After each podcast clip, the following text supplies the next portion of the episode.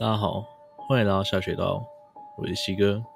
西哥之前就有收到观众投稿灵异事件，最近好不容易整理一些，今天要分享的是来自网友 T 先生的投稿。因为是十几年前，所以我们就叫 T 同学吧。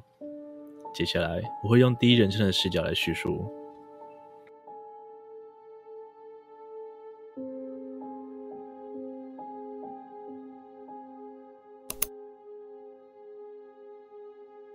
大概是快要十年以前吧，我还是一个大学生。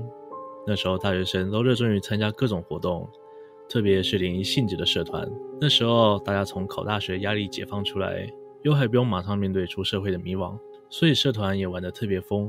那年我们刚接的社团干部，第一个活动就是要帮学长姐办送酒。根据他们社团的传统，送酒就是要在学校以外的地方办个两天一夜的活动。学长姐还特别要求要夜游。于是活动期间就定在暑假的第一个礼拜，因为大学生的暑假比国高中生早一点点，所以那时候游客比较少，场地也比较好瞧。我们选定了九国团青年活动中心作为活动地点，那家在山里蛮偏僻的，所以交通不是很方便。我们决定打电话预定房间跟场地，其他的就提早一天上山到那里再决定。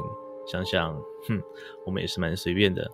时间来到活动前一天，副社长开着家里的厢型车载道具上去，其他人就骑摩托车上山。虽然是六月多了，但山上的天气还算凉爽。因为第一次办活动的关系，又是陌生的环境，加上一开始大家都想得太简单，所以整个场勘跟布置的流程大 delay。等到要去确认晚上夜游的场地时，天边只剩下薄薄的微光，而且大家都还没有吃晚餐，肚子超饿。社长看了看天色，决定让大家先去吃点东西休息一下。一个小时之后，带着手电筒在活动中心的大厅集合。等我们都集合完毕，天已经完全黑了。而这几天，青年活动中心好像也没有其他游客住宿，大厅空荡荡的。虽然周边都有照明，但看起来特别寂寥。有几个穿着员工制服的大哥在门口抽烟。喂，同学，你没出去哟？今晚出去不好啦，排名给就贼呢。他们想要阻止我们。根据大哥们的说法，这边太阳下山之后好像不安全。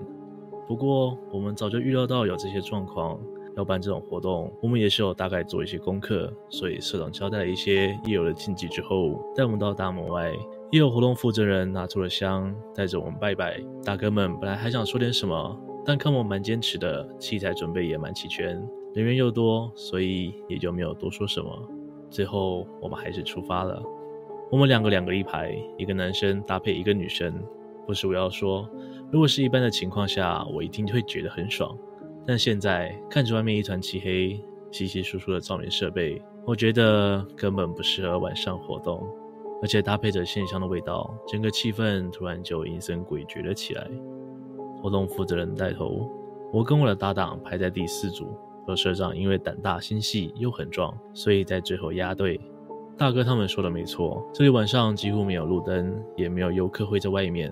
活动负责人一边交代活动流程，一方面提醒大家哪个地方要有人埋伏，哪个地方要安排什么道具之类的注意事项。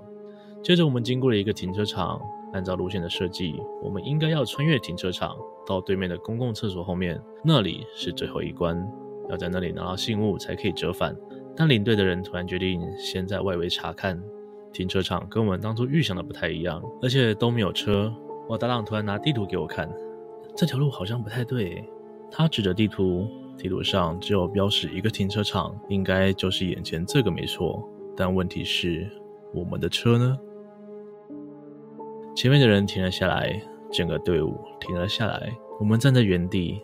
交换了一个不安的眼神，只听得到风沙沙的吹过旁边阴暗的森林。排在第三组的两人直直转了过来，压低声音说：“现在整个身体向后转，不要回头，请社长原路带大家回去，传下去。”看着前面的人一脸紧张严肃，我们也不敢多问什么，照着把话传下去。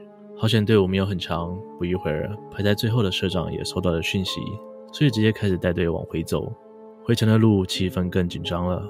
我一直觉得暗处有什么东西注视着我们，一直回到熟悉的路径上，看到青年活动中心门口的大树，心才稍稍安定了下来。刚刚的经历太诡异了，所以大家都聚在大厅，公关长甚至哭了。几个女生围着公关长安慰他，其他人也都面色凝重，没有什么交谈。你们刚刚有听到什么声音吗？副社长问大家。他矮矮胖胖的，平常很搞笑，很少看到他有这么严肃的表情。我刚刚一直听到远处有人在笑。副社长说完，气氛更凝重了，因为社长刚刚跟柜台确认过，今天晚上只有我们一组客人而已，而员工大部分是白天来这里帮忙的住民，晚上也都回去了。也就是说，这附近除了值班的三个员工和我们之外，根本没有其他人。社长召集所有人到男生的通铺房，公关长已经哭到不行，活动负责人面色凝重，站在旁边。社长接着宣布夜游必须取消。然后大家可以先洗澡，早点休息，还特别叮咛大家绝对不可以落单，不管去哪里都要两个人以上行动，而且要向其他人报备，一定要确实掌握所有人的行踪。活动负责人说，刚刚他一路上也一直听到有人闲聊的声音，不过忽远忽近，所以他不以为意。但刚刚在停车场那里，他注意到那根本不是地图上的停车场，公厕看起来非常老旧破败，根本。不像是现代的水泥建筑。然后公关长抽抽噎噎地说：“他刚刚经过停车场，听到有一个女生的声音在他耳边说：‘你们是哪里来的呀？’T 同学说，隔天的夜游当然就取消了。但事情的结局过了太久，大家都记不清了，好像也没有再发生其他事情。应该是大家下山之后又约着到庙里求了护身符吧。”今天的影片就到这边。如果您喜欢今天的内容，请不要忘了帮我按赞、订阅、分享，并且开启小铃铛，才不会错过最新上片的通知哦。我是西哥，我们下次见。